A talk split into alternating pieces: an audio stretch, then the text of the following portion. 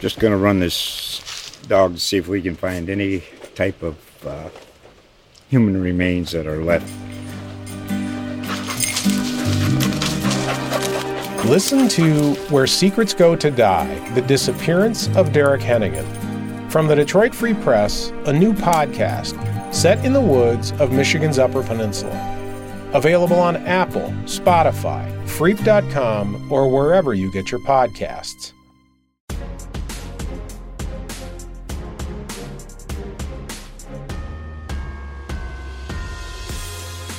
Hello, everybody. I'm Tommy Deas, sports producer at the Tennessean, and you are. Adam Sparks, Vanderbilt beat reporter with the Tennessean. And we're, you know what we're doing today? What are we doing? We're Tommy? breaking down the doors. We do this about every week. Yes, we like. do. And this is uh, this is the first episode where we get to discuss a game because the Vanderbilt Commodores hosted Georgia, which looked like more like a road game at Georgia by the crowd, and and lost but maintained dignity. I think I wrote, and uh, I think that's a fair assessment. How did you look at it? Yeah, it was about three quarters of a game, I suppose. Uh, Georgia went up twenty-one nothing, and from there, I mean, it was fairly even. I guess what nine to six on the scoreboard. I will say Georgia laid off as much as they needed to, but Vandy's defense looked better after the first quarter. Offense had a few little spurts, but not much. And that obviously uh, Second, has, late in the first half, they did put together two field goal drives. One Yes. of which was more penalty aided, and one of which was, I think, just Vandy put a few plays together. I, I think there was very much of a feel of a mulligan to me after that game. It was uh, the first off we talked about last week. They just weren't going to win that game. They just weren't. Georgia. It's not like Georgia's the number fifteen team in the country. They're number three.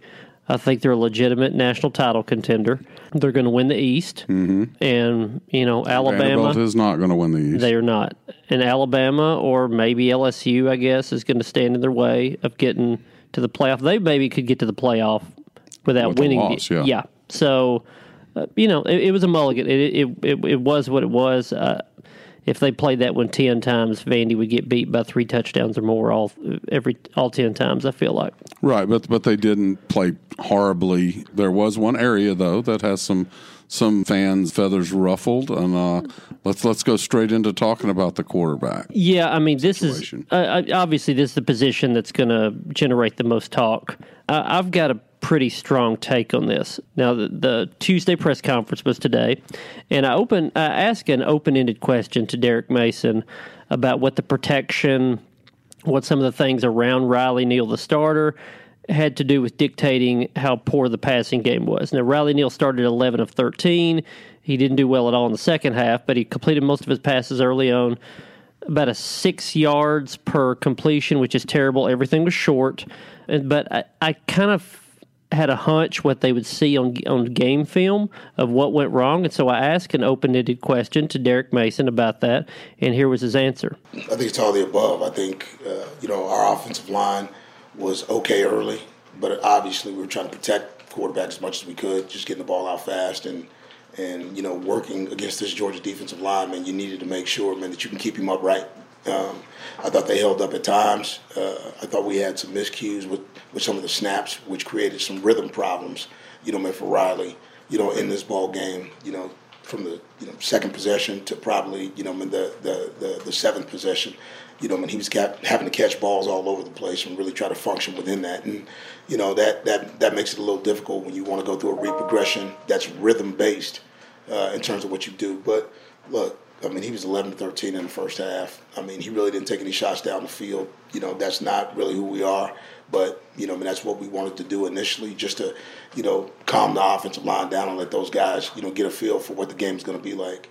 Um, I thought, you know, Riley, you know, moved in the pocket, you know, in the way we thought he would.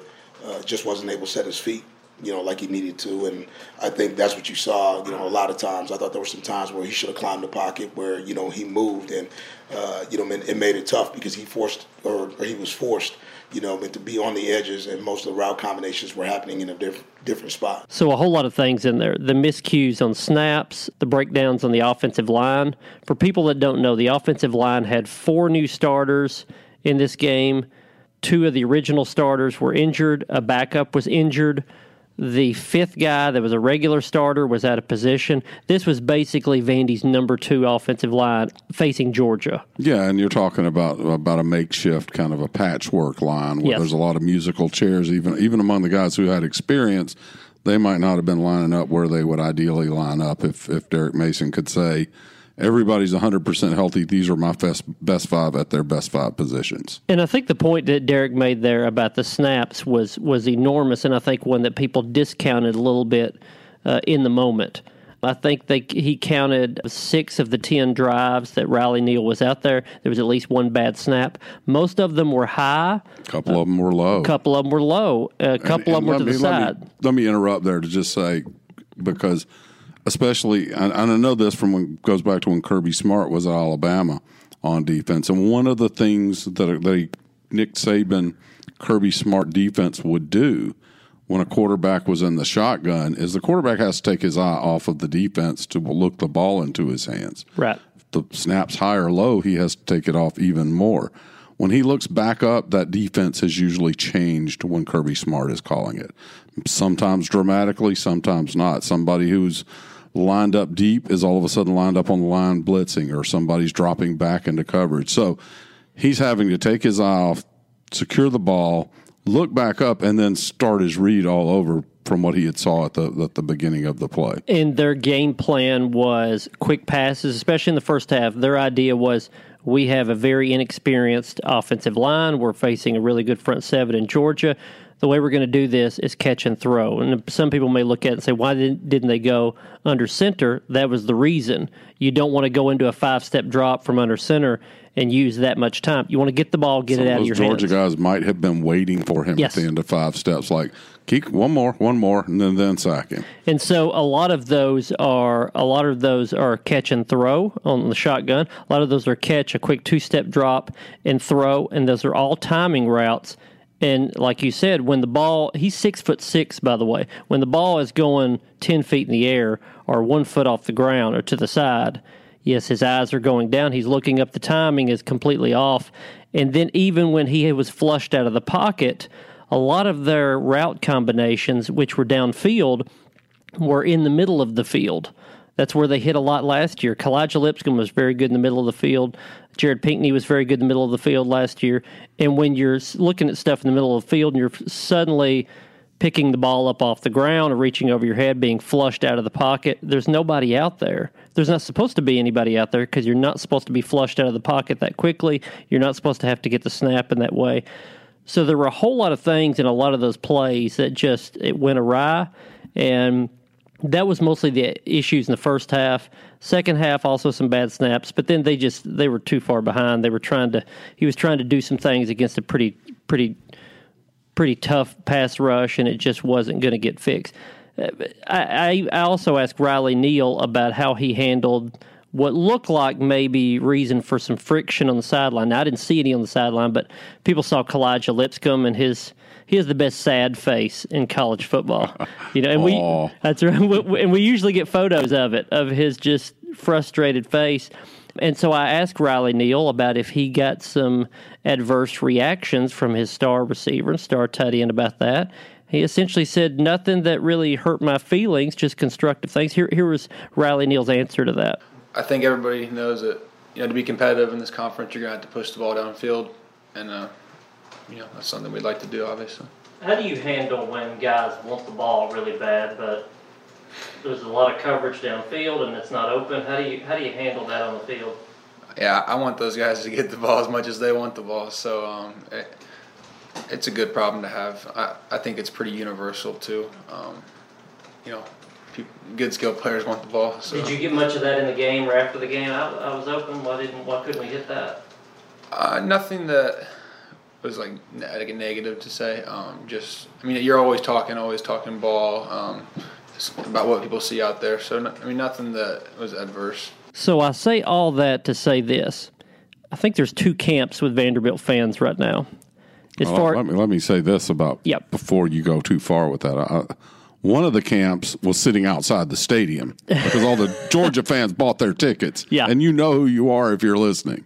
Yeah, it was And then weird. there's two more camps. It was weird to see on Twitter people saying, "I can't believe how much red is in our stadium. I'm watching this on TV, and it really ticks me off. Well, you're Where- watching where, it. Where are you? on Say that again. Yeah, I will say the students showed up. they did. The band showed up. They didn't They like did. they didn't like take a detour and go down No. go down to Lower Broad and you know. But no, that I was. And I know it's probably the freshmen students and the run and and the first game and everything. I expect there will be games where the Vandy students don't show up, but the Vanderbilt students did their part. They came. It, it was the most lopsided crowd I've ever seen at Vandy. The Alabama a couple years ago was in that Similar, neighborhood. but not that bad. Right, not that bad. Um, So anyway, that's one camp of Vandy. so that's right. So the two that camp, camp doesn't get a vote. I'm sorry. the, the two camps own possibly changing quarterbacks to Deuce Wallace.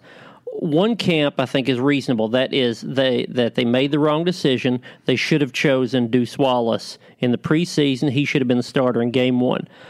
Whether that's right or wrong, I don't know because we hadn't seen Deuce Wallace except for the last drive. So if you if you think that, I completely understand that. We'll see if that plays out that way. The other camp is it's okay that they went with Riley Neal, but they should now change to Deuce Wallace. That's ridiculous. You, there, you cannot watch the Georgia game and say that you have to switch based on that. All the things we ran through the bad snaps, the second team offensive line, the uh, getting flushed out of the pocket immediately, facing that front seven. If if the Vanderbilt coaches feel like Riley Neal is their answer at quarterback, there's there's nothing that came out of the Georgia game that tells me they need to change that course. Now, if they get halfway through the Purdue game and he's having the same issues uh, and the protection is better and the snaps are better, he's still having the same problems, then maybe you make a change. But of everything that I saw in the Georgia game, I don't see a reason to change yet. No, and, and I didn't either. And, and we did get a limited glimpse at, at uh, his competition at the position, and I didn't see who was who was basically working with the first offense against the second and third defense of Georgia. They had pretty much packed up the tent with the, the starters, and I didn't see a guy who just took the ball down the field and threw the ball so well that I wow, what a difference! Yes, I will say some of the misses on the passes in the second half were really high or really low Yeah. that tends to sway public opinion as opposed to you missed them by that much. I will also say, watching throughout the game downfield, and and you got a tight end who's who's a considered a big time prospect and maybe one of the better in the SEC, and you've got a receiver who's considered a big time NFL prospect and, and among the better in the SEC. I didn't see these guys getting separation No. from Georgia. I did not see them running open and getting missed or running open and not getting the ball through to them. And because I've watched a lot of football and I don't tend to just watch the ball. I like to watch, you know, the big picture, the more all 22. I didn't see a lot of Vandy separation on offense among the, the playmakers. I saw a couple of times that, that, that they hit maybe one time when he probably should have checked down to the running back on a wheel pattern where there was probably more room to run if you get it to him in stride that you've got an NFL level running back and nobody in front of him that, that that's a something you got to get better on your read. He's not missing wide open receivers out there. No, there's a. I mean, obviously progressions. They're going to have to work on progressions this week because I, I I do think they gave a lot of attention. I don't think they bracketed Kalijah Lipscomb, but they gave most of their attention to Lipscomb. Pinkney. If it's the same offense as last year and it kind of looked the same to me, is that so much of his stuff is in windows. Obviously, a lot of athletic tight ends. That's what you get. You get that separation between a- an outside linebacker or a nickel, whoever has you up on the line of scrimmage, and the safety deep. And again, when timing is messed up and the snap is bad and your footwork is bad, which Riley Neal's footwork was not good in the pocket. He did get jittery in the second half. When that's not there, you're not going to see those windows. And so it, it nothing worked in the passing game very well.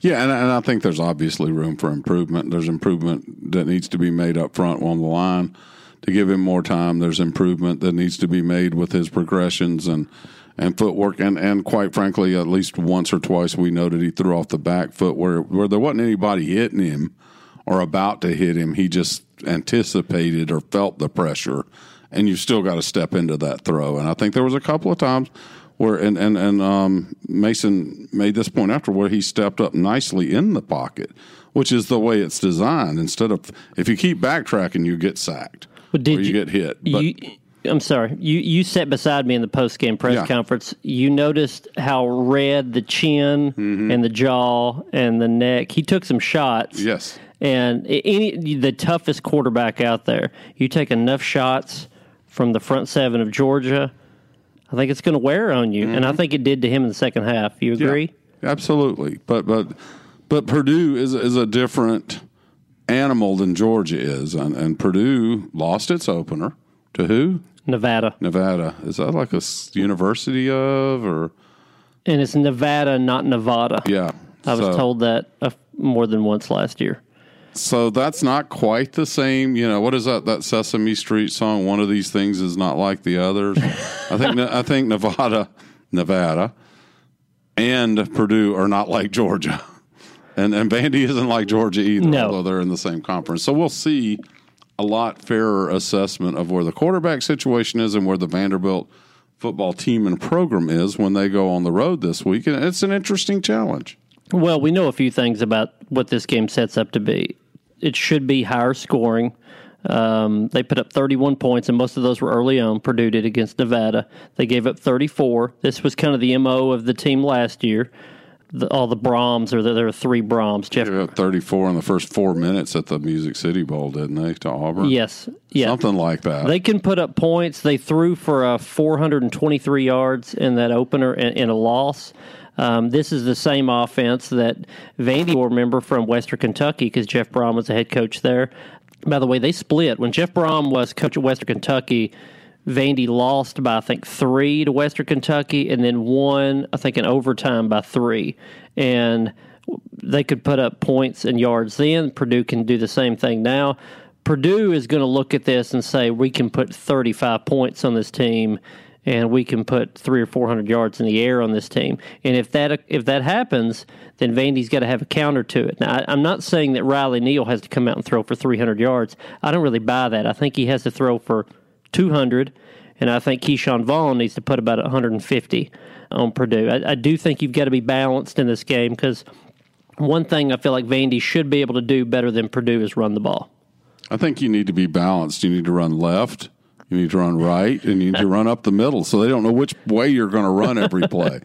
but you need to hand the ball to that running back and let him do his thing. And not only because he's a really good running back, but one of the positives that I took out of this game, the, the defeat against Georgia for Vanderbilt, although they didn't finish drives, is that uh, uh, makeshift offensive line did create some seams. I mean, he and, and he ran tough yards up the middle between the tackles, and these those yards are not going to be as tough against Purdue. But you want to keep Purdue from throwing for 400 and 375 and 350 yards. You let Brohm stand over there with his quarterback and watch while you run the ball for five yards a pop. And one one name that Vandy fans need to know, and they will know by Saturday, is Rondale Moore. Uh, he's fun to watch. All American as a freshman. yeah, there was- ain't a lot of those like No. that. He was consensus first team All American. That's right, and he was the the Paul Hornung Award recipient, which Yeah. Paul Hornung is the that's the most versatile player in uh, in, Oh, uh, he's college fun, people. He's really I fun. think he's like five nine. yeah, they say. Yeah, I'm saying five five eight. If I got a kind of if I got to bet, I'm taking the under at trying five to nine. think maybe like a Darren Sproles, but faster. It's hard to be faster than Darren Sproles, but But yeah, But yeah, you're you know the, he looks like the kind of guy who's gonna gonna measure with the fastest guys in the combine when his time comes. He is undersized, and that that works against you sometimes, but it can still work for you. He can return the ball. He can he can yard after catch you. He can run the ball. And if I'm not mistaken, didn't he take direct snaps as quarterback? Yeah, Some he- like a yes. wildcat kind of thing. he's done everything. I don't know if he can throw it, but he can he can run out of that position. in the opener against Nevada, he had uh, he had 11 catches. He returned punts, returned kicks, ran the ball three or four times. Uh, the interesting little twist of this is Cam Watkins, Vandy's new Maybe he could corner. line up at left tackle for Vanderbilt. Cam Watkins, the Illinois transfer, played Purdue the last three years when he was at Illinois. He started the the last two times when it was Brohm's offense, and he was in the nickel as Illinois starter, and he defended Rondale Moore. He was usually lined up one on one with Rondale Moore. So this would be the third year in a row. He, Wow. So I don't know if that's good That's or the best bad. scouting report you're going to get. It- that's for sure. It absolutely is. Hey, you've had him before. Yeah. Go go take him again. Now the problem is is they lost both of those last two games, and Purdue put up a lot of points and a lot of yards. But That's it- that's one of the most electric players in the country. Yeah, I will say, if you were looking for somebody to compare him to that I remember, that some people might remember. Do you remember Noel Devine at West Virginia? Yes. Yep. Similar kind of guy. And if you ever saw Noel Devine's high school highlight reel, it's like it's like you you're you look at it and you say they're just making this up. yeah, And this guy can do that kind of thing. So now there's your matchup nightmare for Vanderbilt. Your nightmare matchup for Purdue is Ke'Shawn Vaughn and a tight end that that would that should give them fits because I will bet you you look back last couple of years what Iowa did with their NFL ready tight ends and I bet you'll find that they had some success against Purdue. and what could be a factor with Ke'Shawn Vaughn is he's going to get plenty of plenty of carries, but the offensive line, uh, the, I mentioned before, two starters, one backup out. Derek Mason's best answer was those guys are day to day for whatever that means. I would guess maybe one of the three are back in this game, but we'll see when we get to game day. Also, Jamauri Wakefield suffered a leg injury the other day. Wakefield is Ke'Shawn Vaughn's backup. He's also the primary kick returner. He's out for this game. So there's gonna if if Vaughn gets spelled for a couple carries, it's probably to go to Ja'Veon Marlow, who has also had an injury. So we'll see if he's available. He is on the depth chart, but they're to win or lose with Ke'Shawn Vaughn. And he had 15 carries in the first game averaged about five yards a carry, which is which is fine. He got close to breaking a few. He needs to break a couple against Purdue, and I, th- I think that's in him. They, they should give him twenty plus carries also in this game. Yeah, I would almost say if I had to look at one stat, you know, like yeah, I, like if I didn't watch the game, I missed the game, which I think is Big Ten Network, maybe. Yes, Um, so I will miss the game. um, but but if I yeah knew nothing about it and I wanted to look at one stat and figure out who won, I would look at his carries. If he's twenty five or above, that means they didn't get taken out of their game plan. That means they didn't get behind by fourteen or twenty one, where you feel like it's a little futile to be handing it off and chugging down the field. It means that they're in command and that that. That that he must be having success because he's not carrying it 25 times if he's getting one yard to carry. so So that's what I'm looking for. Is I'm looking for them to hand the ball off and and let and then run your play action. You know, make them respect that run and, and see what happens in the play action pass. which they never really got to in the Georgia game. Right. you're down twenty one nothing. Nobody's going to believe play action too much anyway. right, but but you didn't come out of that thinking, boy, there are teams that can stop us from running the football either. right. Because Georgia's going to be about as good as you get against the run. Yes. And they and then did they run it up and down the field? No, but they did move the chains on the ground. All right, so I'll be in West Lafayette, Indiana for that game. Vandy right now is I think about an eight point dog, uh, underdog on the road, which is, is reasonable. Do you want to do the picks on here? You want to do the Let's- picks well, elsewhere? let's let's do the pick on that game. We need to pick this game. okay. ourselves, and then we're going to have another podcast where you can tune in where where Adam and I will pick every game in the stinking SEC against the line, and plus have a couple of bonus picks. So so if you're a degenerate gambler. Or you just want to be entertained by how bad we are at picking football games. They're both valid reasons. You'll want to tune into that edition of Breaking Down the Doors. But let's do talk about Vanderbilt Purdue. And and what I see here, I'm not backing off. Nothing I saw against Georgia changed my mind. I got Vanderbilt winning this game, and I got Vanderbilt winning this game 31 to 30 ish. Ooh, okay. Well, I thought I was going to be an outlier on this one. I have Vandy covering, and I have Vandy winning. We're a couple of homers. I, I feel like I, I, I just I, I have a sense that that Vandy has under Derek Mason. Vandy has never been worse on the road. Sometimes they've been better on the road. Mm-hmm. Right. And when you play a home game like you did the other day, and Well, exactly. I mean, they're going to get away from all those Georgia fans. that's right. What There's- if the Georgia fans follow them to Purdue? Maybe that's why they were here. You know, it, there it, it is an interesting thing though because there's there's the distraction of man, I can't believe our people didn't show up again. That distraction is not on the road. It's- Right. You just go and you play, and mm-hmm. Purdue's not going to be. It's not going to be crazy loud. It's not the big house. It's not This Michigan, is not like playing at Alabama or at Tennessee or Michigan, or I'm, I'm going Big Ten. I'm just right. just in your own. You know, you got enough of that in the conference. right. So uh, You got you had enough of that playing Georgia at home. and the and the whole, and the by the way, the whole place will be black and gold. exactly, so you can almost pretend. Exactly. Yeah. So okay. So I yeah I I think Vandy the game plan that Vandy wants to have this year, I think they have, and I think they execute in this game. I think Neal is better; he's controlled. I think they run the play action well. I think I think Ke'Shawn Vaughn plays well. I think the defense is good enough. And you said 31-30. 31-30. I'm uh I'm gonna go 34 31 Vandy.